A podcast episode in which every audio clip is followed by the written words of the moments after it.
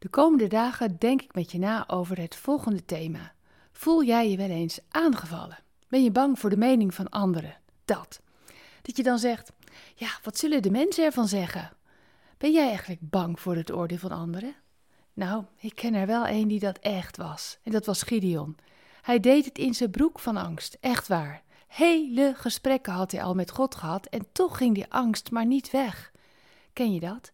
Je hebt alles met God besproken, je twijfels bij hem neergelegd en je verlangens gedeeld. En dan nog voel je angst. Gideon kreeg van God allemaal opdrachten. Hij had om een bevestiging van God gevraagd. Let maar op, hij zegt dan dit. Als u ons echt uit deze ellende van honger gaat helpen, stuur dan een teken. God geeft Gideon opdrachten. Hij moet onder andere een altaar bouwen. Dat kan natuurlijk prima, maar niet op de plek die God heeft bedacht. Dat veroorzaakte gewoon crisis bij Gideon. Waar moest dat altaar komen? Precies, midden in het dorp.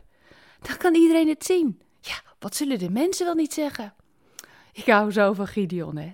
Zo dapper als hij is, zo'n bangerd is hij ook. Maar toch, er staat dan in Richteren 6 vers 27, en hij deed wat de Heer gezegd had. Maar hij was bang voor zijn familie en voor de mannen van zijn stad. En daarom durfde hij het niet overdag te doen, maar deed hij het s'nachts. Ik vind dat subliem, wat een oplossing.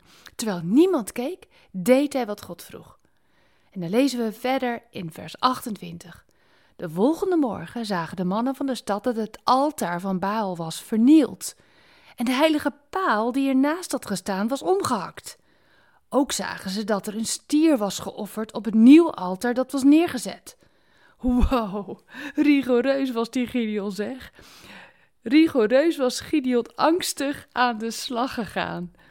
Hé, hey, als jij je aangevallen voelt, daag ik je uit om Gods leiding in jouw leven belangrijker te vinden dan wat de mensen ervan zeggen.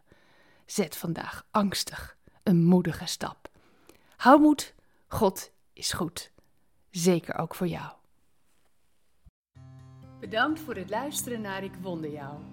Hebben de woorden je hart geraakt en de teksten je geïnspireerd? Gun ook anderen Ik Wonder Jou. Meld ze aan bij www.ikwonderjou.nl. Ik ben zo blij dat je bestaat.